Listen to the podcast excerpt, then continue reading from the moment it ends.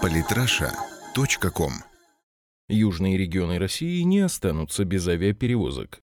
Борис Степнов, министр транспорта РФ Максим Соколов на днях заявил, что в России будет создана новая авиакомпания для обеспечения полетов в южном регионе. Планируется приобрести до 10 самолетов российского производства, это сухой суперджет. Исходя из стоимости этих самолетов с учетом персонала, необходимой вспомогательной техники, объем инвестиций может составить до 300 миллионов долларов. При этом министр не стал называть инвесторов новой авиакомпании, отметив, что они сами должны делать соответствующие заявления.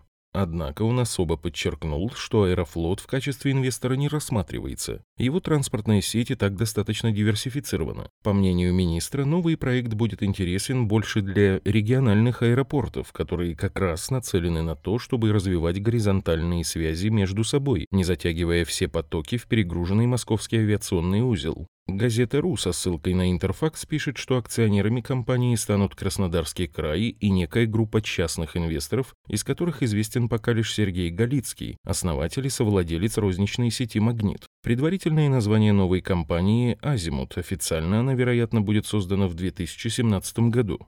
Новость эта, безусловно, хорошая, в частности из-за того, что для обеспечения деятельности компании будет сделан заказ 10 суперджетов, что, безусловно, станет серьезным вкладом в авиационную промышленность и поспособствует развитию самого проекта ближнемагистрального самолета. В настоящее время их производитель КНААС может выпускать до 4 бортов в месяц. По факту, больше всего самолетов было выпущено в 2014 году – 37 штук, а всего на момент июня 2016 произведено 108 машин, не считая опытных моделей. Директор Комсомольского на Амуре филиала гражданских самолетов Сухого Дмитрий Балащинский в интервью 2015 года говорил, в прошлом году собиралось 37 самолетов, а в этом году 17. Понятно, что у нас появилось дополнительное время, и мы его используем для решения вопросов по качеству. Мы анализируем проблемы, выявляем корневые причины их возникновения. Следствием системной работы стало то, что все заказчики отмечают улучшение качества самолетов, сокращение количества дефектов и, что еще более важно, практически отсутствие критических дефектов.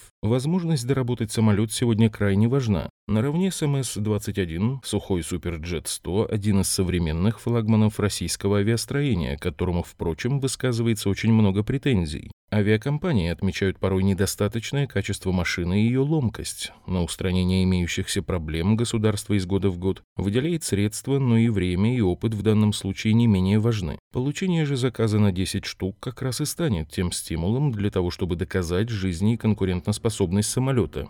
Получение же заказа на 10 штук как раз и станет тем стимулом для того, чтобы доказать жизни и конкурентоспособность самолета. Пока что рассматриваются разные варианты южной авиакомпании. Возможно, она будет лоукостером, что для внутренних линий крайне перспективно. Тем более, что один удачный пример на российском рынке уже есть. Это лоукостер «Победа», который получил прибыль уже в первый же год работы. Гендиректор аэрофлота Виталий Савельев приводит данные.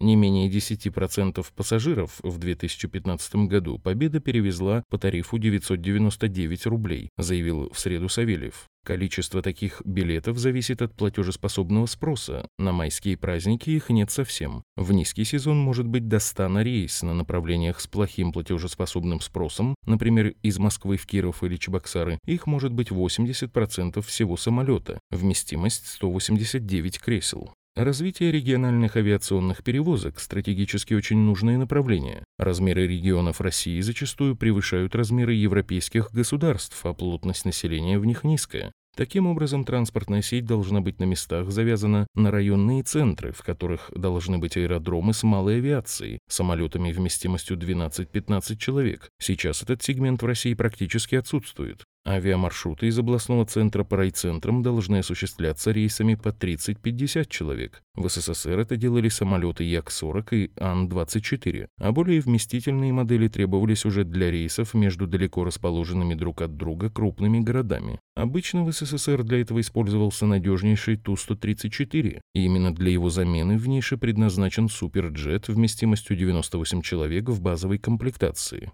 Более масштабно с проблемой можно ознакомиться в статье «Почему в России вымирает малая пассажирская авиация». Здесь же достаточно привести лишь одну карту Забайкалья, на которой видна суть описываемой проблемы. Красным обозначены действующие военные аэродромы, синим – гражданские, функционирующие хоть в какой-либо степени, серым – ныне не функционирующие аэродромы. Если же говорить о южном регионе, то здесь, как показывает последний год, есть значительный интерес к межрегиональным перевозкам, когда туристы предпочитают путешествия из Ростова в Краснодар авиатранспортом. Возможно, именно наличие спроса станет постепенным стимулом к решению проблемы региональных перевозок, которые в большинстве случаев оказываются просто убыточными. Более того, авиакомпании массово закрывались, за 2010-2015 годы в странах Содружества прекратили свое существование более 25 авиакомпаний, больше всего в 2011 году, но в 2013 были самые крупные банкротства – Армавия, Аэросвит, авиалинии Мордовии, Кубань, Татарстан. Многие из них как раз на юге, а в 2016 в России могут закрыться 6 авиакомпаний.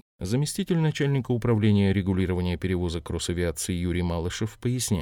Если не воспрянет египетский рынок, если не будет толчка к развитию внутреннего туризма, не будет увеличения иностранного турпотока и, соответственно, перевозчики не смогут сформировать подушку безопасности за летний период. Развитие внутренних авиаперевозок в России – важный фактор для связности страны, но проблема не имеет простого решения. С учетом всего этого создание южного перевозчика – не просто вопрос перспективы, но скорее жизненной необходимости. Тем приятнее слышать об организации достаточно крупной авиакомпании, которая изначально ориентирована на внутренние перевозки и использование отечественных самолетов. Подписывайтесь на наш канал в Телеграм.